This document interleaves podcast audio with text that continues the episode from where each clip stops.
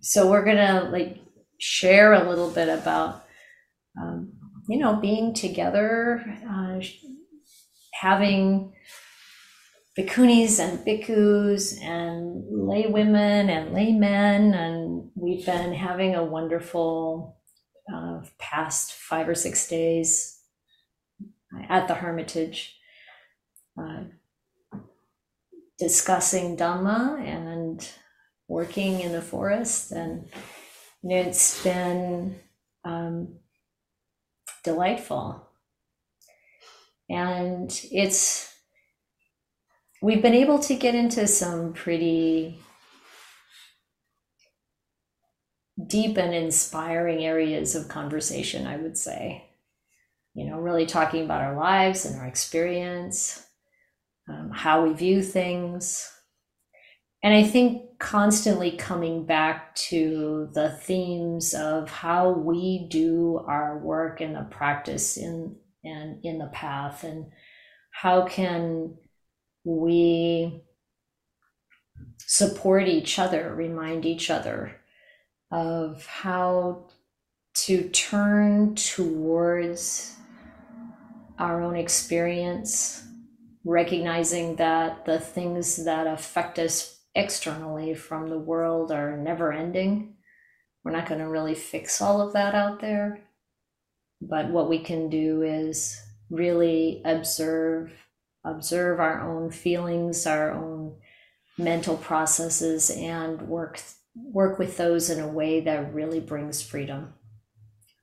So it's one of the things that I felt was coming up over and over again in the last week. And I thought maybe it would be nice for each of us to share a little bit about our experience and then open up the conversation and see if people have questions. One of the things that we've been talking about, uh, because, you know, in this group, we've been talking about things like gender discrimination and gender identity. And when we were talking about, well, what do we call this? I mean, the Buddha talked about the fourfold assembly and in more recent times, the word Sangha has been used more frequently to talk about uh, collecting together as Dhamma friends or, or um, with Dhamma practitioners with their teacher or whatever it is, as Sangha. So now the fourfold Sangha. Well, fourfold might not quite cover it all anymore because the Buddha, you know, his his world was divided into male and female and monastic and lay so we decided maybe the best dis- way to describe our um, collective is the twofold Sangha, monastic and lay. and the reason, you know, I look at the way the Buddha taught and what he wanted for everyone is a place in the sasana, a place in this um, path and practice that as human beings we have kind of um, in our birthright. I've heard the way this some of my teachers have talked about it. The the basic ability to awaken. All everything we need is right here. You know, using the framework that the Buddha identified and the reality of the Dhamma, which is ever present, to be able to develop our own mind develop our own character in a way that leads to complete peace and freedom from suffering. And so, if everyone has a place, then our description of all of us together needs to include everyone and have that open and welcoming for everyone. Um, it reminds me, hmm, there's a Christian church in San Francisco called Glide Memorial. And I went there once with some other bhikkhunis and friends, and the, the minister and his wife who started the church happened to be there. They're retired. They've retired quite a while ago, but they were there that day and he spoke. And I have never heard anyone speak with so much inclusion and love for everybody. It feels like, you know, you can see this in people in the world, regardless of their tradition. And this is what I hope we can all um, really take in and, and practice that we really do have that kind of love for all beings.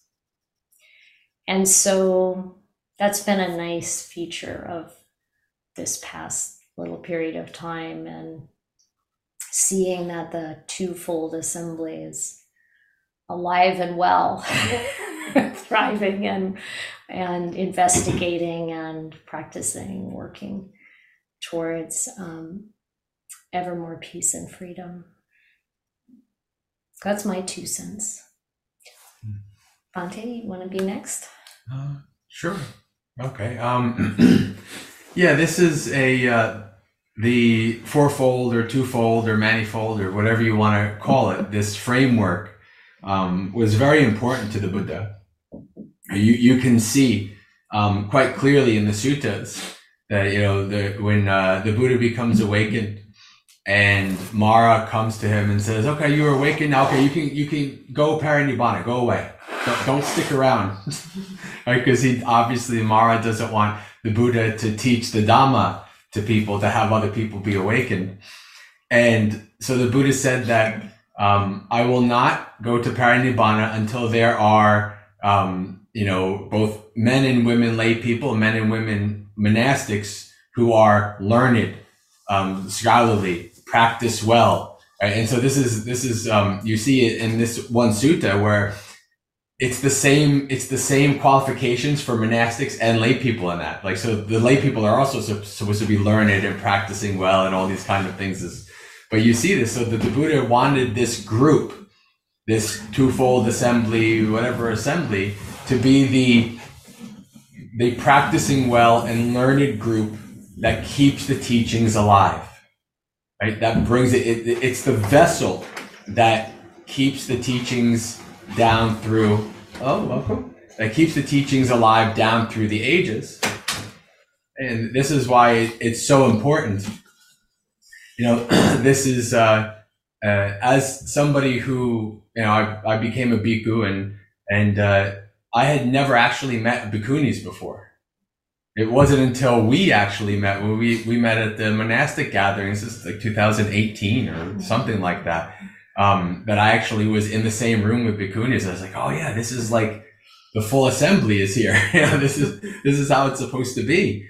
Um, and this is one of the reasons that I like to go spend, uh, you know, time with bhikkhunis is because you get a, you get a different perspective on how to live a holy life right? And so, so it's really good to kind of hear how things are done, and and it's very um, kind of enlightening to to hear that and and how that impacts your own path. But it's it's so important that you know we have this this group because this group is the way that the teachings survive, and this is you know I have a, an online community and and uh, we have both bhikkhus and bhikkhunis right? And we have all kinds of, when we get together and we can do the suttas together, I always make a point, it says, ah, the assembly is here, right? We're all together. Because this is, it's important so that we understand that this is how the teachings survive. And this is why it was so important in, to me that the Bhikkhuni order was revived in Theravada, because it's, it's not quite the, I, my view is that you can't really have Buddhism without monastics and you can't have a full assembly without bhikkhunis. and so we need the full assembly to have that um, that full group that uh, can keep the teachings alive, and so that the people who you know when you come to a place like America, you know, where I'm from, Bhavana Society used to have bhikkhunis years ago before I moved there, but you know they come to the retreats and the um, you know the women would say to Bhante, "Where's all the bhikkhunis?" I'd say I think they're mostly in California.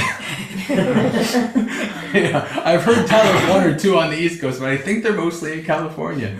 You know, and, and I could feel like there was that kind of lack there. You know, there's like, well, where are the bhikkhunis? Where are their voices?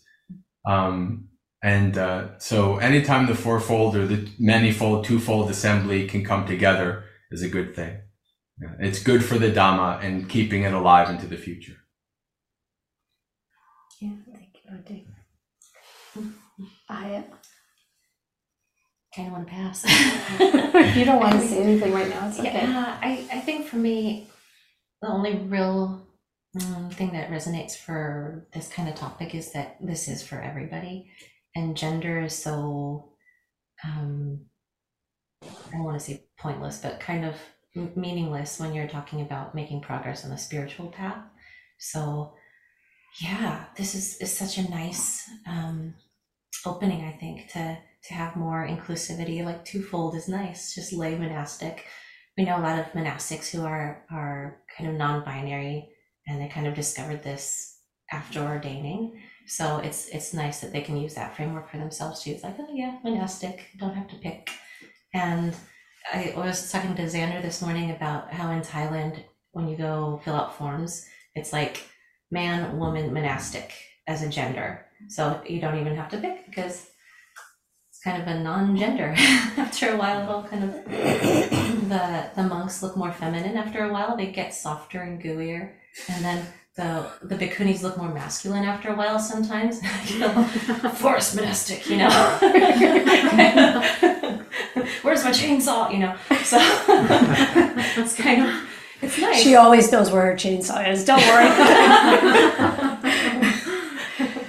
Yeah, so it's really sweet that we we don't have to even think about it really um, in terms of making progress on the path. And it's a big deal lately. I think people are really learning a lot about themselves, and it's good. It's good inquiry. It's good breaking down, kind of seeing through what we identify with, and hopefully yeah, seeing through everything, the whole not self problem. yeah. yeah. Good enough, huh? Thank you. So, on the lay woman end of things, would you like to say something, Sarah? um, yeah, I mean, as talking about like um, how like the barriers or the walls of gender and um, how these fall down in order for us to be able to experience the fourfold sangha. Like I've been interested in also observing how other barriers for people to know about the Dhamma are also falling. And I was very inspired uh, living in Mexico in a monastery there to see like more and more the language barrier is falling down and the cultural uh, barrier or the geographical kind of I don't know if calling it a disadvantage for Buddhism to enter into Latin America, but it's um, kind of uh, little by little opening. So we have our first, Bhikkhuni monastery in Costa Rica, and there's these two places, two monasteries in Mexico. So it's very interesting, like how um, when these walls start to fall, like it opens the door for more more people to get to know the Buddha's teachings. So, yeah, happy about that. Holding down the layman um, point for the next 10 minutes at least. you want to tell us anything, Sam? Sure. yeah. I'll explain that comment if you don't. Oh, you, oh, Go yeah, ahead, sure, please. sure. yeah. Well, uh, I just arrived at Karuna Buddhist Vihara like on April 3rd after coming back from a Abhayagiri for uh, three months, um, which is a like a Thai Thai forest male uh, monastic community in uh, Northern California, um, which I yeah, asked for Anika Anagarika ordination there um, before he came here and yeah, I just I really I've been wanting to. The Ayyas came and visited when I was in. You came and visited Seattle in uh, August, right? Something like that. July, maybe. July, something like that. Yeah, and I was very very touched um, and you know very affected by Ayya Santussika's uh, Dhamma talks, um, and I've been trying to visit ever since. and um, yeah, since I'll be going forth in May, this was kind of like my last chance before I go home for a couple weeks and come back to Abhayagiri to, to start that training. Yeah, and I've, um, yeah, I'm so grateful I was able to have this chance to, to do that. Um, yeah, right when I walked in uh, to the to the vihara, I, you know, I, I think Chitananda was just, you know, piling wood onto a burn pile and I just joined in and we started talking and I just, it didn't take very long before I just started to feel this, you know, kind of like release or relief of um, letting go, just feeling like I'm in this, was this in, was in this environment with um, the ayyas. That's a very kind of non-judgmental, loving, open, caring place, and also being able to kind of put my guard around by you know not. Sometimes I feel like I have a guard up about when I'm around old men, I guess, and this has kind of been a topic that we've talked about. Um, yeah, and it's been just a really great experience to something about the eye is just you know my heart just opens up i guess. And i'm able i feel like i'm able to receive the dhamma and very easy and easy and kind and yeah, gentle gentle way. It really touches a very deep deep part of my heart i guess. Um, it makes me want to practice and yeah commit commit my commit myself to to this life. And yeah to know that there's um, there's women practicing and you know all genders practicing and yeah it's a it's a beautiful thing what's happening right now here i think in in the west with uh, buddhism and buddhist monastics. And, and i'm happy to, to be a part of it. As a layperson and as soon as a monk hopefully. So,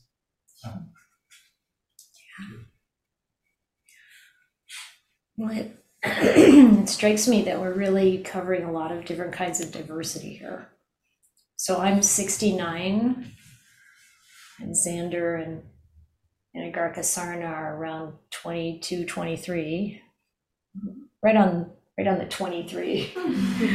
well, we got some things in the middle happening. and then we've got different ethnic backgrounds, which is also nice. And as everyone's talking, I'm thinking about how important it is that we all have people we can look to that have we can relate to and how important it is for all of us lay and monastic to be practicing and and you know when we are doing our own practice and we're seeing the fruits of that then that's effective. That's that's um a beautiful kind of thing to show up in the world because other people who can look to any of us, any of us all meeting here today and see that development that they they can be inspired and encouraged for themselves we had some conversations about this like you know how do i help my parents um, you know get on the path that kind of thing or or develop. And really it's always best for them to see how the practice affects us or anyone in our life. You know when people see someone moving from you know patterns that have been painful and difficult to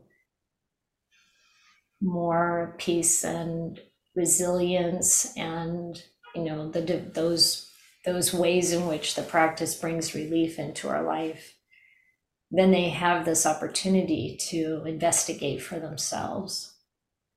And it's really been interesting in particular i think for me and some of the conversations that have happened over the past few days to see how important it is to remember that it's not just someone telling us what it's like or telling us about the Dhamma, but we have to bring the Dhamma inside and really let it work in the background in our own hearts and our own minds. And then we have to kind of complete the story ourselves. Um, no matter how much someone who's already walked the path says, it doesn't really take a life on in us until we bring it in and let that mature in ourselves. Even the Buddha said that he can only point the way.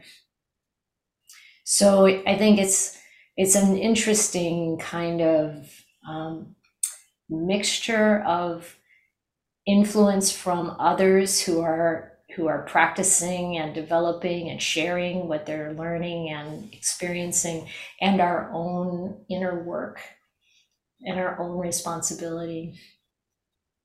So having kind of thrown the, all this out there i would really love to hear any comments or questions and you're welcome to ask questions of any of us and um, just feel free to um, to add into this conversation. Yeah, Grace. I have a question. Um, this is inspired by something that uh, Jay said about uh, gaining from the perspective of bhikkhunis that perhaps a bhikkhu could not offer. If you could speak more about that, and then also to the ayyas, if there's something that you can gain from bhikkhus that you couldn't from other bhikkhunis, I'd be very curious to hear about that too. Thank you, Grace. Could you hear her uh, uh, out there in the world? Yes, you can hear. Okay, great. Thank you. Uh, well, I think it's. I'm trying to think of like specific examples. Um,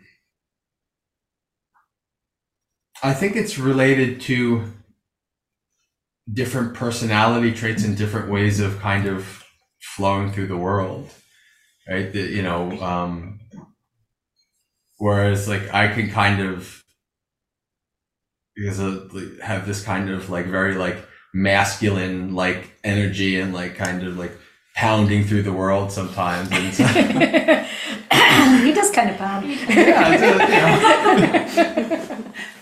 you know, to kind of uh, kind of feed off of that, um, you know, to see that different way of doing things. Um, you know, and I, I have been actually uh, just in in general, I've always been aware of of how differences there can be. Is you know, I, I grew up with two sisters, and most of my friends in life have been women, and my careers were all you know, it's like hundred women in the office and me and three other guys. So so it's always been like um, a experience of like a con of contrast, and you know, it's a and there's if I can see a way of improving myself and somebody else that's quite different from me, um, then you know I, I try to take that on and, and see how um, you know that uh, that advice or that uh, that role model for that can be beneficial to me.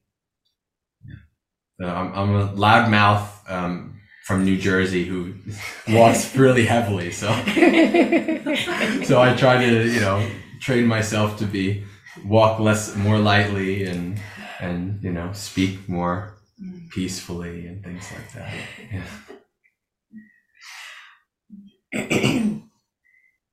Yeah, I think for me, the thing that stands out really is that the monks lineage that we like to practice in the most, like we've got most of our experience from the Thai forest tradition, and they have such a long history and so much experience mm. that we can go to Ajahn Pasanno for almost anything monastic questions we have about the training, about how to work with people that come. Um, he's he's just like such a wealth of experience and information, and I can say that about a lot of other monks from his generation too, and even like Ajahn Ñāṇiko, the current abbot at Abhayagiri. I feel like he's such a good big brother for me. He's he's really steeped in the tradition, but he's um, very open minded and more like like my generation. So I can relate to him, and and there's the experience. So that's like the main thing for me. I don't know that all of the like gender kind of related qualities matter so much. For me, it really is like the experience um, for practice and, and practicality to how to run a monastery, how to help people. So I think that's the main thing for me. It was so cute when um, we got the Hermitage property. Ajahn Ñāṇiko passed all these books on building and electrical wiring and all this stuff. I put it on like, work done. Work monk from a work monk to a work nun. it was really sweet. I was thinking exactly the same kind of thing. The the depth of the bhikkhu tradition has it's really important and that and the depth of scholarship too like having bhikkhu bodhi. He just wrote to us that he's coming to visit in california and we're going to hope to have him visit the hermitage. He hasn't seen it yet and you know it's it's been so beneficial to have monks who are supportive of bhikkhunis and really want us to develop in the training and so there's that um, yeah, like you, I'm kind of not so sure about actual, like more masculine, um, or maybe, you know, I mean, men and women do operate differently. I guess it has been interesting for me to observe how the the male sangha and the monks relate to each other and how the female sangha and nuns relate to each other. And again i'm not trying to be so so binary but it's it's to look at these groups and how we're different in a, in a more general way. Of course there's definitely a wide range of of how you know individuals are but living in larger communities of women like I did at Amaravati and Chithurst, I really saw how um, different women handle problems uh, with each other and also they're incredibly nurturing. And so like i got sick and you know there were 10 nuns in the community and i had 12 remedies on my nightstand because everybody was bringing things to take care of me. And it was like wow this is so beautiful. Um, and there can be a real closeness uh, a kind of a closeness that you often don't see in men in men's communities i think but there also can be some really serious breakdowns. Uh, in, when women aren't getting along it can be really hard because we're so tuned into other people's feelings that you know you really are affected. You, you have to develop an ability to let it not be not be too um, to not be entirely porous let it let it really affect you. Whereas you know i've seen and and I have monks who are friends who have talked about um, you know their own um, challenges in being able to have close friendships with other monks and you know sometimes living in communities where they don't even know very much about each other at all and they don't really talk to each other which you know it's like then they'll feel um, a bit isolated and things like that can happen. So it's just you know hoping to bring all of these differences into um, into focus within the Dhamma and understanding how we can develop and work with the the qualities that we have for for the benefit of our practice and for the benefit of the people around us.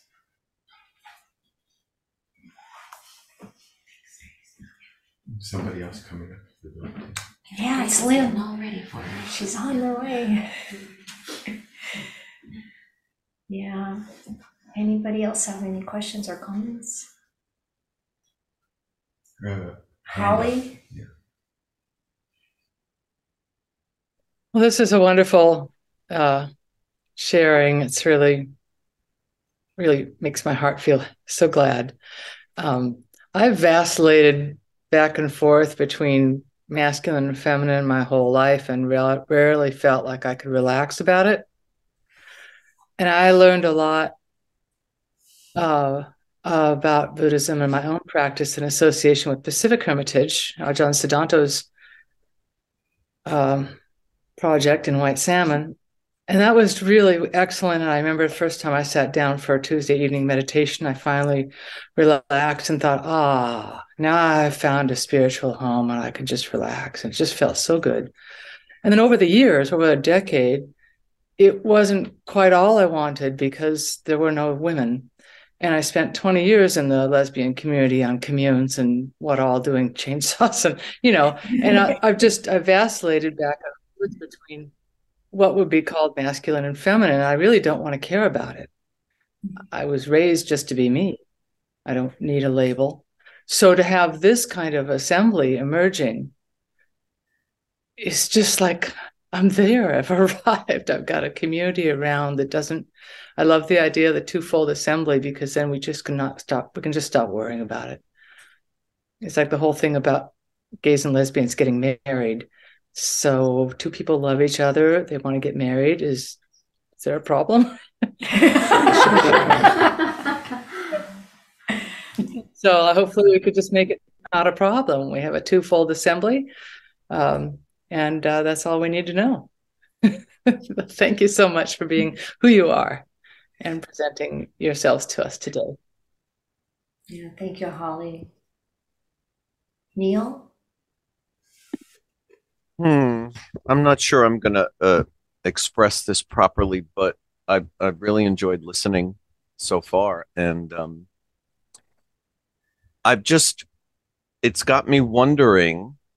It seems to me that my understanding is that our personalities, are all of our traits, are really um, the results of our karma uh, years, you know, thousands of years of of accumulated karma, and isn't gender just another one of those? And mm.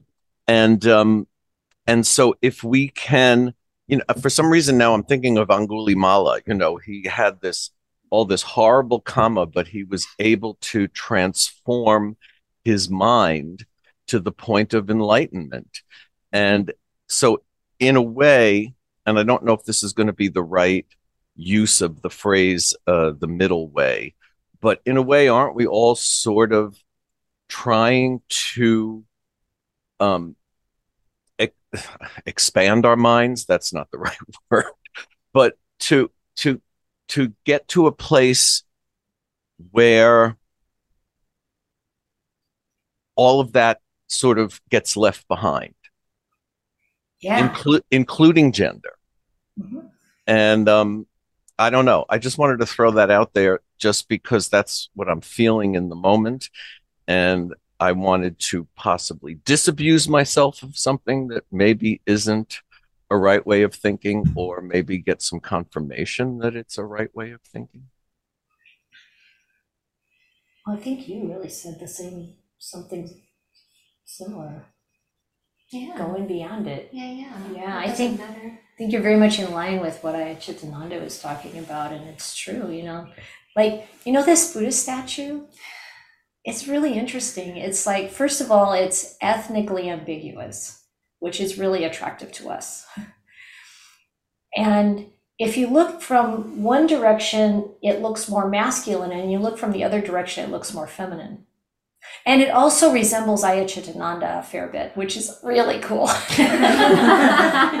And if you look, if you look straight on, you, it doesn't look either, or it look not even both. It just looks like a human.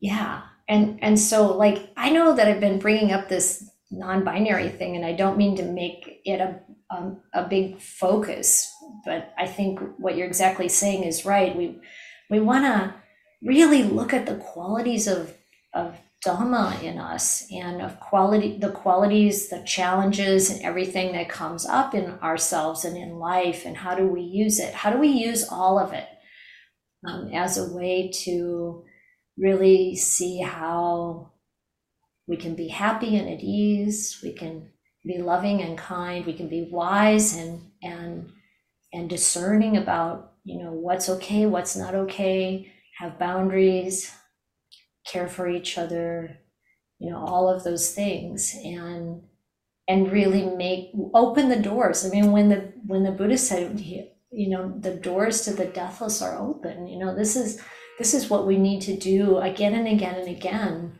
for each other and for ourselves. And to know, you know, we talked about belonging last week or feeling like we don't fit in and like how can we just find the ways that we can make that a non-issue? And that's what i think you're saying like how does this become a non-issue? I think it comes because we really care about each other. You know as you are as we are. Knowing that we all have things to learn we're working on it we all make mistakes that's okay. It's how we that's how we learn. That's that's going to be natural. We all have these patterns like you said. How many millions of lifetimes? The buddha said there's no discoverable beginning. That's pretty hard to fathom. But and and that we don't have to work through all of that karma we just have to see the truth thank you neil Yeah. Um, yeah, the key word that you used that I liked is beyond. It's, you know, we need to get beyond all of it. And I, I do have to make one other comment, and this is probably the comma of my wicked sense of humor. But I'm really enjoying Bhante J's hat. I just noticed this as I was talking as well. Yeah, I, was- I think we have similar senses of humor. Then, yeah. I just like I I I'm like you know I have a head a flower head. Yeah. Uh, and I, I, I have to say, I noticed it on Wednesday night, except it was um, Ana, Anagarika Sarana was wearing it.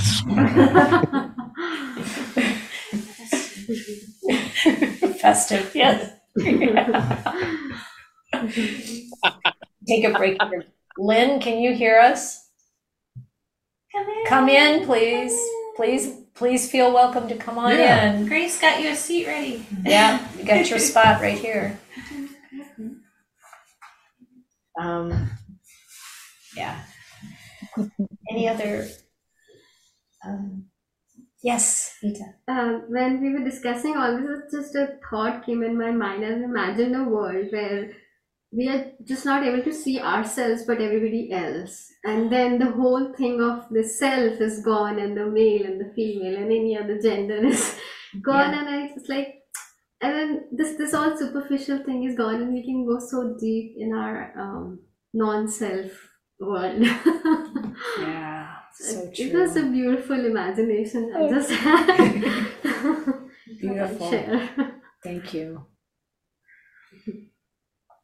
Yeah, it reminds me of um, something Xander played for us the other night. We were talking about Master Hua, the um, the the teacher and leader of the uh, community that's at the City of Ten Thousand Buddhas and Berkeley Buddhist Monastery. Yeah, come on in, Lynn. If you want to sit on a cushion, you can, or you can use a chair, whatever is good for you. Just have a chair. Okay.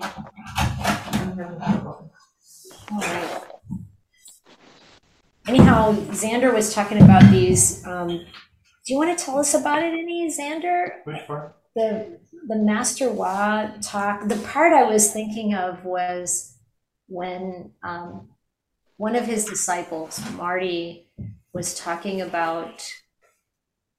Um,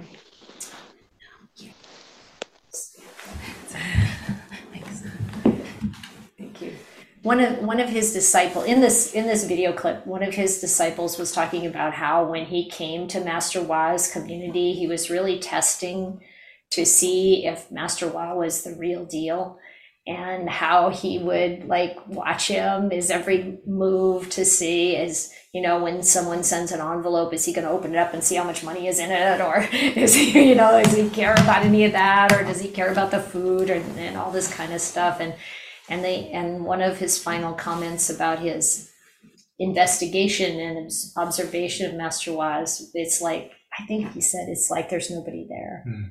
and I've heard people say that about Ajahn Paññāvaddho when he was alive. You know, it's like nobody's there. It's, it sounds so much like what you're saying, Nita. You know, like what if we don't see ourselves? And you know, it feels like those people who've gotten to that point of real mastery of the Dhamma are just entirely selfless and available to um, to others, and they do they do have an awareness of their own body and they take care of it, but it's not like, oh, this is me, they're mine.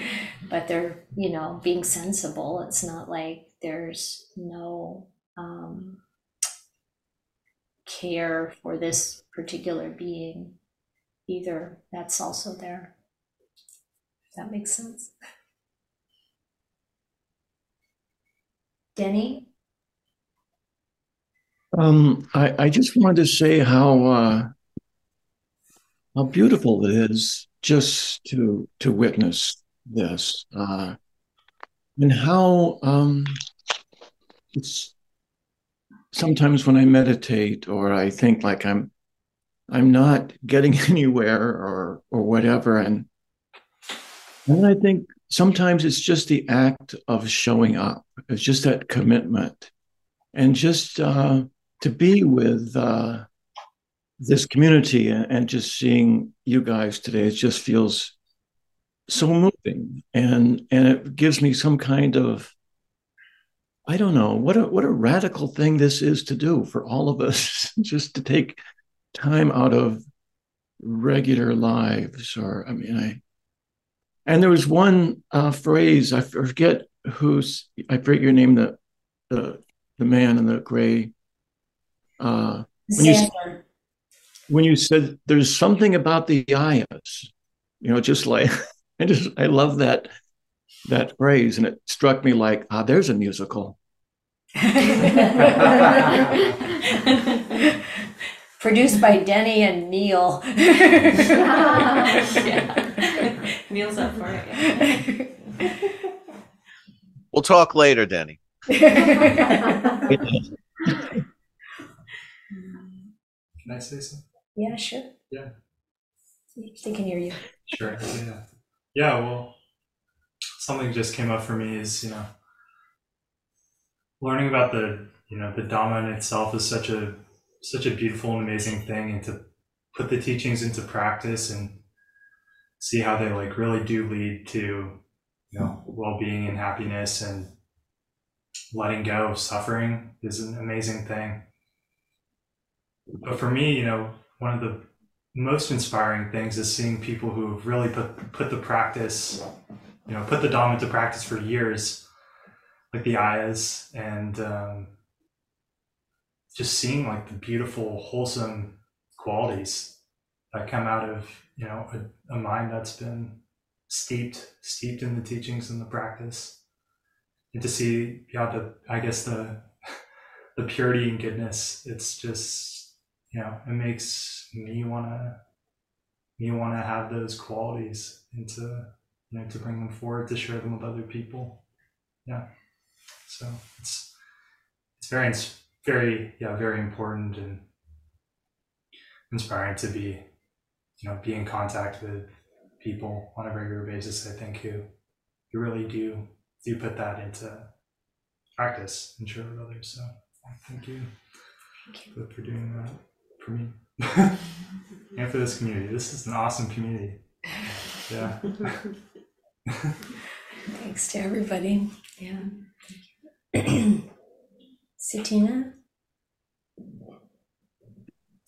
Yes, just want to say a um, couple things, but I want to start off by saying such sadhu times 1000. Thank you for sharing. Um, and also I I just opened it to gallery view and was seeing everybody, and I had that same feeling that Denny had of this warmth of yeah, and how how cool we are.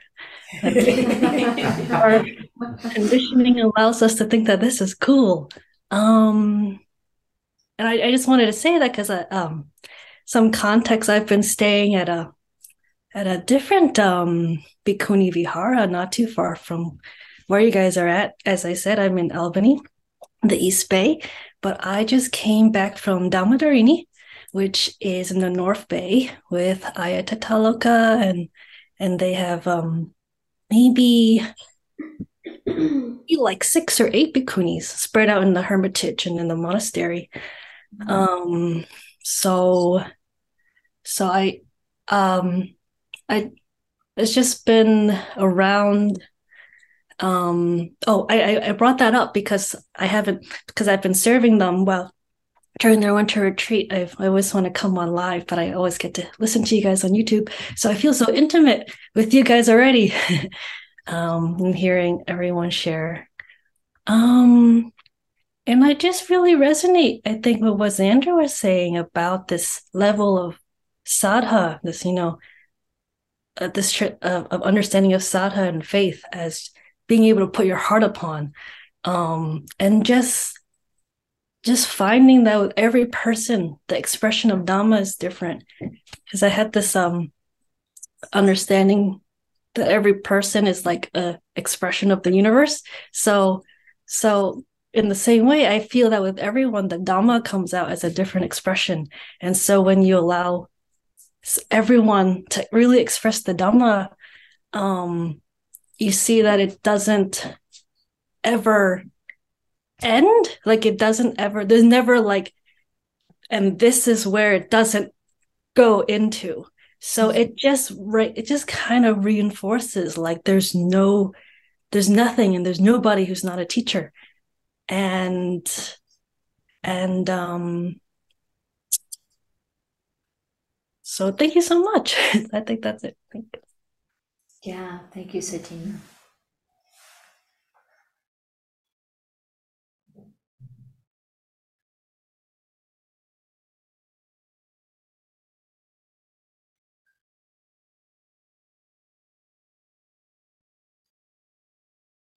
So, this has been a fair bit about obviously community, supporting each other, spiritual friendship, um, having diversity in the Sangha, making making the doors open for people to be welcome and to feel comfortable enough to let go.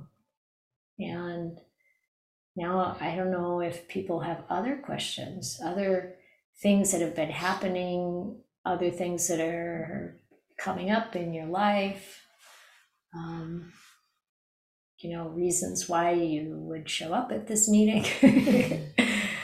as you know, we've got some time. Um, we could meditate together, which is also good. But if you have questions, this might be a good time to ask while we have kind of the um, larger panel of monastics and aspiring monastics here.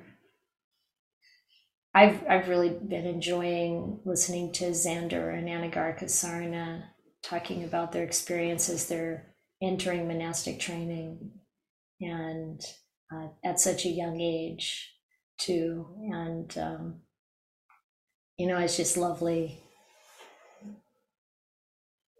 Ling thank you ayya um, i've been thinking of mention this um, i'm very inspired for the young um, uh, young people for going to the monastic um, uh, path. You know, I often wish you know I could um, get into this path much much earlier. You know, I was born in China and um, I am you know we have Guanyin at home, but I was never inspired by the way you know just write incense and and like bow.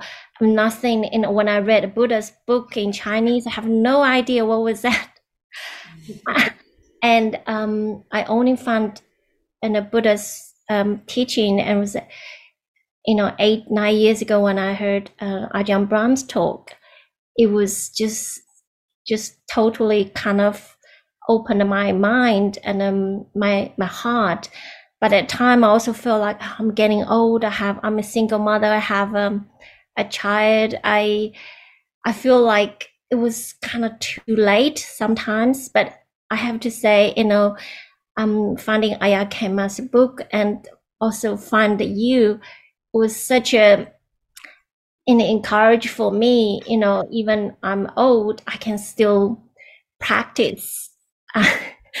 and and also, I remember last year when you told me, uh, and it's such a good um, such a good thing for for my son when I practice. That was just something really touched my heart. You know, as a mother, probably you know, you know, the best thing you wish is good for. And the only thing I wish for my son is he's happy. And when you said that, I was just so inspired. And uh, I just want to mention this, like, and even I'm old, sometimes I'm getting tired, but I feel like seeing you practice, you know, I have still kind of have a bit hope for myself. You know, I can still walk even I'm, you know, not that young. And so really grateful um, for this community, um, especially even I'm sort of grow up in the Buddhist um, country, but um, really see the Buddha's teaching when you get in touch uh, with this um, community. Very grateful on the bottom of my heart. Mm. Thank you. Thank you, Ling. Yeah, it's great to see people who are practicing so um, diligently throughout their life, or as soon, you know, when they come to the Dhamma, whatever age we come to it, or whatever age, and and practicing without knowing it's Dhamma. I mean, I think about my childhood and some of the people around us in the farming community, and people know the Dhamma and many things about the Dhamma. Um, you know, what goes around comes around. That was their expression of karma. you know, there's a, a lot of feeling the Dhamma's there for everyone to know, and um, and I'm glad that you know there are these different voices and I hope Jolie doesn't mind my reference to you. I can't see you on the screen right now, Jolie, but think you told us your age one day, and that's very inspiring.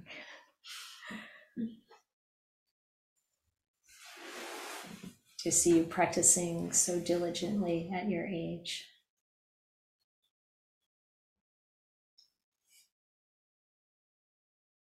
Is it possible for us to go to speaker view? Yes, and Neil has raised his hand. Yes, I know. We'll get to Neil in a second. Mm. Jolie?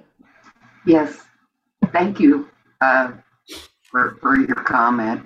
And uh, I, I am grateful for this. I came to it later in my life too, and I probably was in my 70s. But uh, it, uh, I, one regret at the time uh, was that uh, I didn't find it sooner. And um, uh, certainly um, it would have, well, I, I believe that uh, uh, once you uh, begin to really study this, you it's not only a benefit to you, but it's a benefit to everyone around you because you bring caring and love and you, you only want the best for everybody you meet. And so I would say uh, it's it's not only a benefit for each one of us, but it's what we put out into the world also. So thank you. Yeah, thank you, Julie. And would you mind telling, sharing with the community your age at this point? Well, I'm 98 now. Yeah. And uh, it, it's, um, uh, and, and I am finding the, um, the, the world as that we live in, uh, it, it's really quite a burden.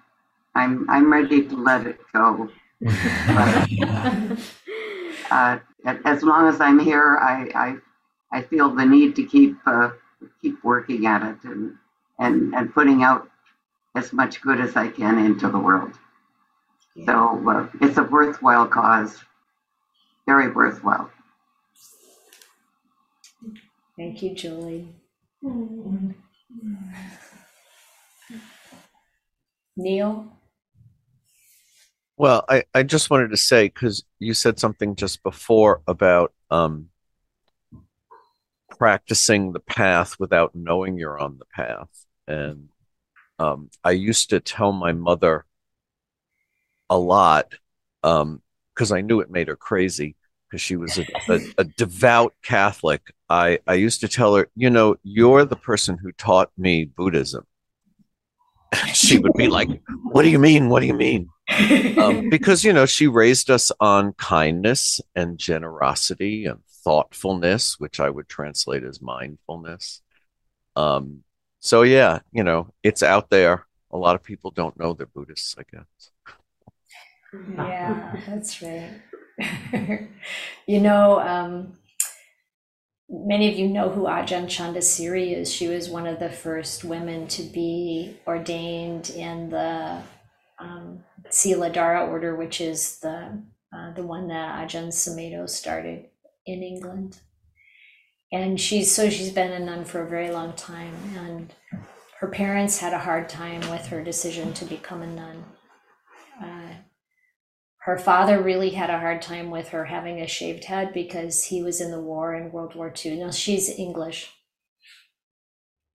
and uh, he was in the war, uh, served in the war in World War II, and during that time they um, apparently shaved the heads of the prostitutes so that they would be easily identifiable, is my understanding. And when he would see her shaved head, he could only think of that. He couldn't really look at her. It's very hard.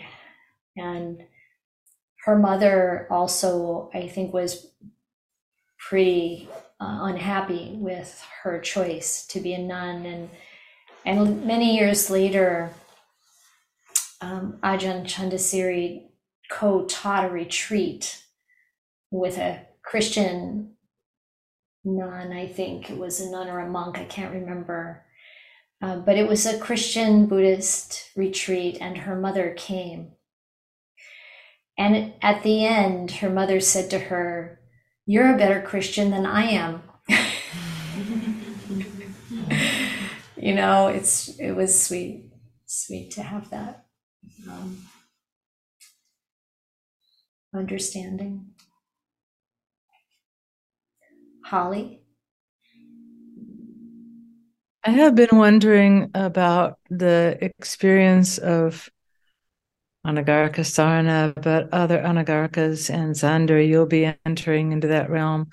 I wonder if the Ayyas or the forming monks and nuns would want to share anything about that experience. It seems to me there might be some pulling back from the community family you had and loneliness and maybe feeling like you've been dropped into a void until the new world comes around you in your monastic community. I just have a lot of uh, compassion and uh, anything you might want to share uh, would be well received by me. Thank you very much.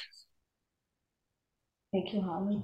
You want to say anything? I didn't understand the part of being pulled up. Of, I didn't understand. Yeah, I'm going to restate this and see if I get it right, Holly. Um, what I heard was, you know, this transition from going from your family life and, you know, being with your family and coming into the monastic Sangha and how it might feel I think what Holly said, like you're dropped into this void until a community, you know, you kind of feel the community around you. You know, you're kind of like away from the what you're used to in your family. Mm-hmm. So, any any any thoughts or about your experience of that? Did that come close, Holly? Yeah. Okay.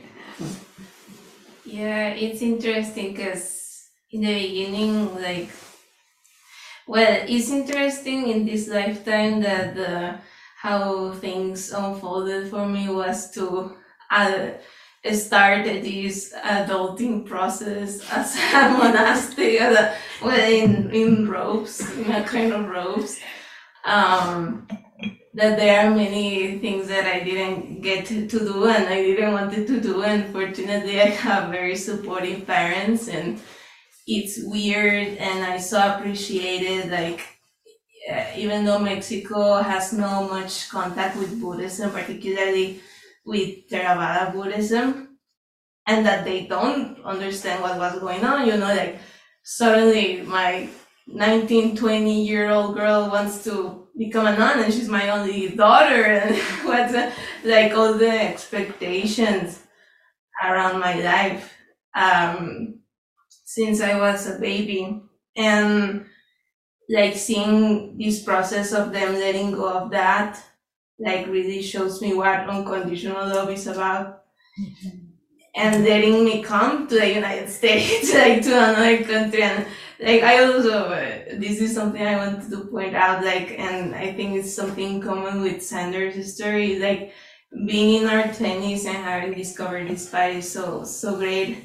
And it a lot of it started because of internet. Just, just by clicking um being curious and trying to find opportunities to to live this life.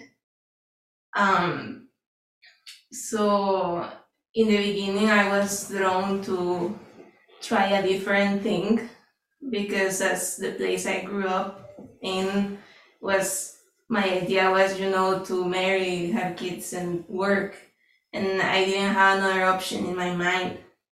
But one day at a museum uh, memory and tolerance museum in Mexico City they were like all, all these religions in the world. And I was like oh which one? Which one? Maybe one is waiting? And what if i leave everything behind and i become a monastic? I don't know what religion but i feel it, it's the right thing to do with my life. I don't know. So i mean it's been um uh, it feels natural and obviously at certain points it's been challenging like to be away from family away from the country and culture and language I grew up with. Although here we are surrounded by so many Mexicans, so like whenever in the supermarket I find like a, a, a Latino person, I'm like, hola. I can I can see even that I work with that attachment, you know, to to using my own language, to using the things I'm comfortable with, to the foods I'm comfortable with. Um, to really like see oh this was all conventions like not reality you know so yeah i think it's and being at a place that is uh, challenging enough to poke defilements but at the same time very safe uh, thanks to the ayyas to share and work with these things you know step by step so i'm very grateful to having find this place and um, I hope in the future more people, Hispanic speakers, can have more chances to practice as lay people and as as monastics if they want to. I can I get you to talk about your contact with your family now and how they're coming? Because a lot of monasteries are much more restrictive with how Mm. much contact you can have with your family and how often they can visit or how often you can visit. So I talk about that, you Ah, yeah, they, they are coming on Monday. yeah, they're, they're gonna be here for next Sutta study, so that also makes me very happy because it's the first time. It's not the first time they see a monastic. They saw a monastic in Mexico, and um, but then on Dicena, and now they're coming here, but it's gonna be their first time in a vihara, and to get to see my lifestyle and you know this was an image in my mind i had uh, years ago like how will it look like when my parents come to see my life as an independent woman and you know like my apartment and cooking nice food and like you know stuff like that. And then i'm like wow it's like so nice that i i can get to share um things that i find more valuable. And yeah and that they are also interested about and they are like my mom's meditating and um practicing meditation and uh, they mostly prac- practice many of the precepts, at least the first one, a lot, and I'm very glad about it. So, um, and I have frequent contact with them. So, yeah. Yeah, we're looking forward to their visit. Um, they thought they wanted to stay in her kuti. and then she described the conditions, and they're like, ah, we'll get a room at the lodge down the road. oh, they're going to spend some time here at the meditation center, which is more, com- somewhat more, com- a little more comfortable. Yeah. See what we can do about beds. But, you know, it's just, um, it's lovely to include parents. And of course, you, most of you know that I was introduced to the Dhamma because my son became a monk. And because I I never had the interest in going to Asia, but I went and stayed in the monastery in Thailand because I needed to see my son. and uh, yeah, I caught the virus. it was great. Monastic fever, huh? Monastic fever. yeah. Did you want to say anything, Xander, about this transition period for you? Yeah, sure, sure. Well, I've kind of been pulling out gradually from, I guess, my entanglements um, in lay life for about the past almost a year now, pretty slowly making the transition toward uh, monastic life. And um, when I did kind of start pulling away more in the lay world, I definitely felt some sense of isolation and loneliness when I, I, was still um, when I was really pulling away like in this in, in fall um, I was still in school and going to a new monastery I, I started going in um, the first monastery I went to was in Seattle with uh, the venerables over there and I felt you know very I was kind of integrated into the community there. Then I came down from Seattle to, to college in San Francisco, and I was visiting Abhayagiri every weekend. Um, and I didn't have a lot of friends there or close relationships with any of the monks, and I felt yeah a sense of loneliness. Um, but it didn't last for very long, actually. Just um, yeah, the, the more time I've spent there, um, and the more I've gotten to meet the monks, I, I don't feel like a lack of, you know, community or family or anything like that. And I, I, I don't feel lonely when I'm there. I mean, I spend, you know, you spend time alone. I like being alone a lot too, but yeah, I mean, I, I feel, you know, I, I feel quite held, I think, by by the monastic community. It's yeah, it's like it's like getting a, a second family.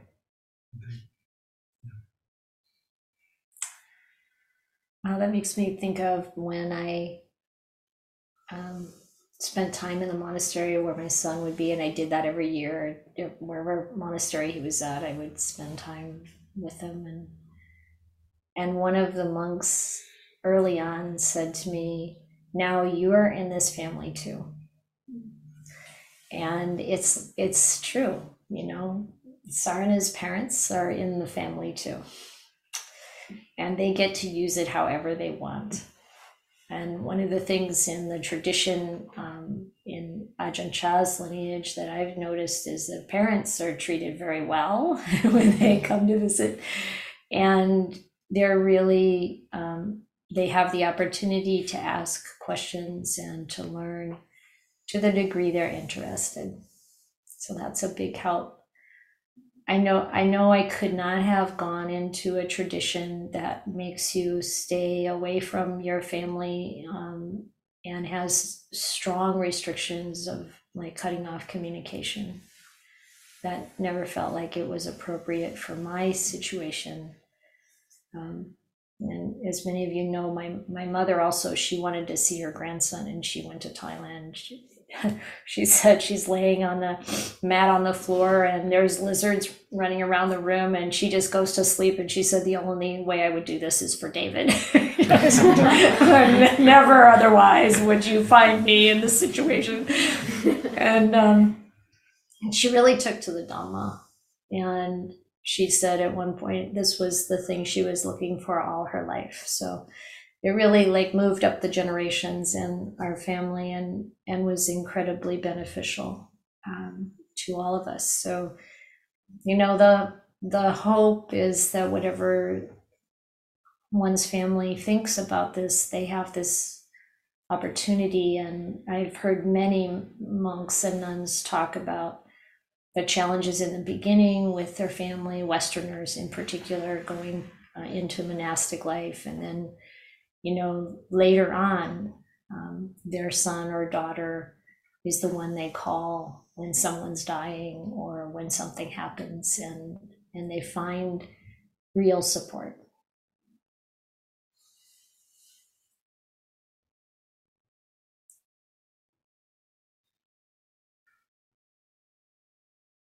Any other comments or questions or complaints?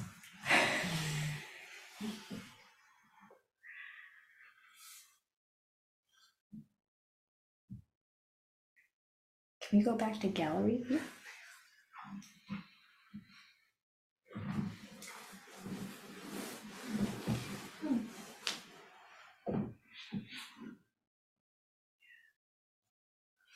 Now I can see everyone's little box.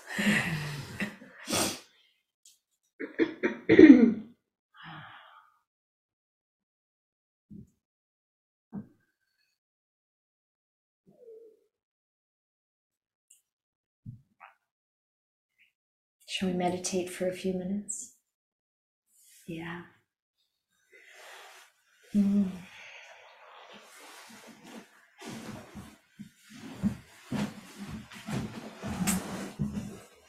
During this session, we tend to talk about things that are hopefully beneficial and certainly sensitive sometimes. And there's so much value in noticing how we feel with mindfulness and clear comprehension.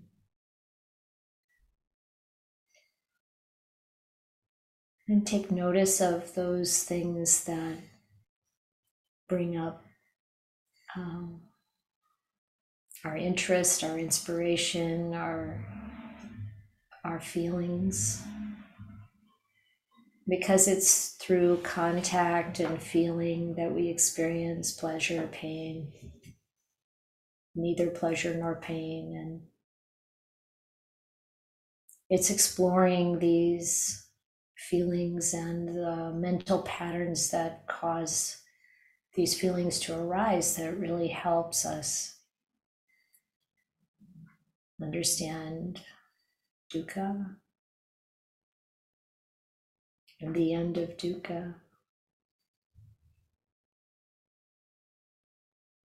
Suffering and happiness, and to begin to become clearer about where happiness is found and where it is not found. So many of us talking about coming to the Dhamma, practicing the Dhamma, you know, learning what real happiness is and how we discover it and how we begin to let go of the obstacles to happiness.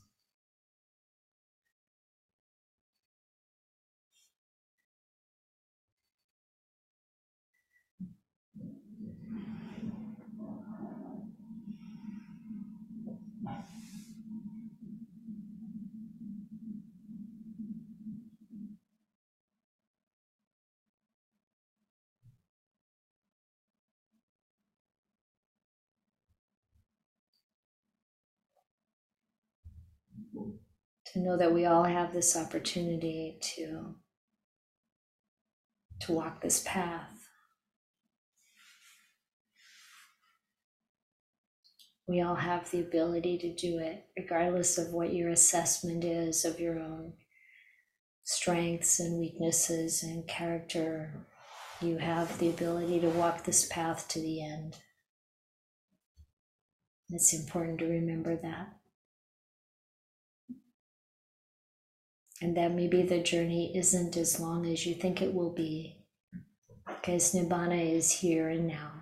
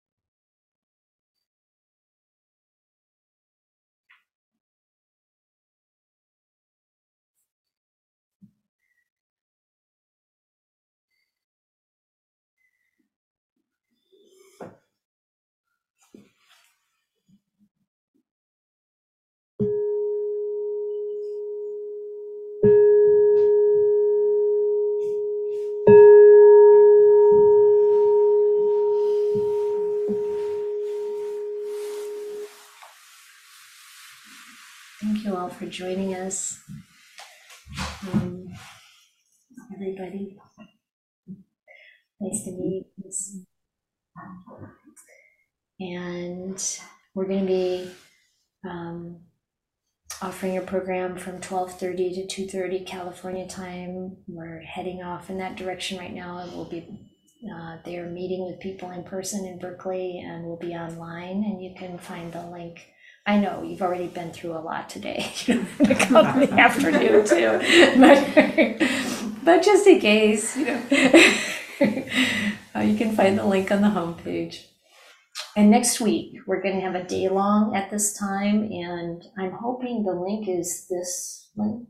I have no idea. Whatever's on the homepage. Yeah, but we want it, well, we're going to try to, I hope we can make the link for next Saturday the same as this link. So in case anyone doesn't know, we're starting at nine o'clock. So anybody who comes to this program will be able to see, oh, they're going to do it all day. Okay, whatever. You can come to any part you want or any part you're available for. And it's going to be on loving kindness. And um, I don't think I can produce the quote off the top of my head, but it's about really making metta a vehicle and a basis for your practice. And so we'll be really investigating and practicing with that next Saturday. Thank you for listening. To learn how you can support the teachers and Dharma Seed, please visit dharma dharmaseed.org slash donate.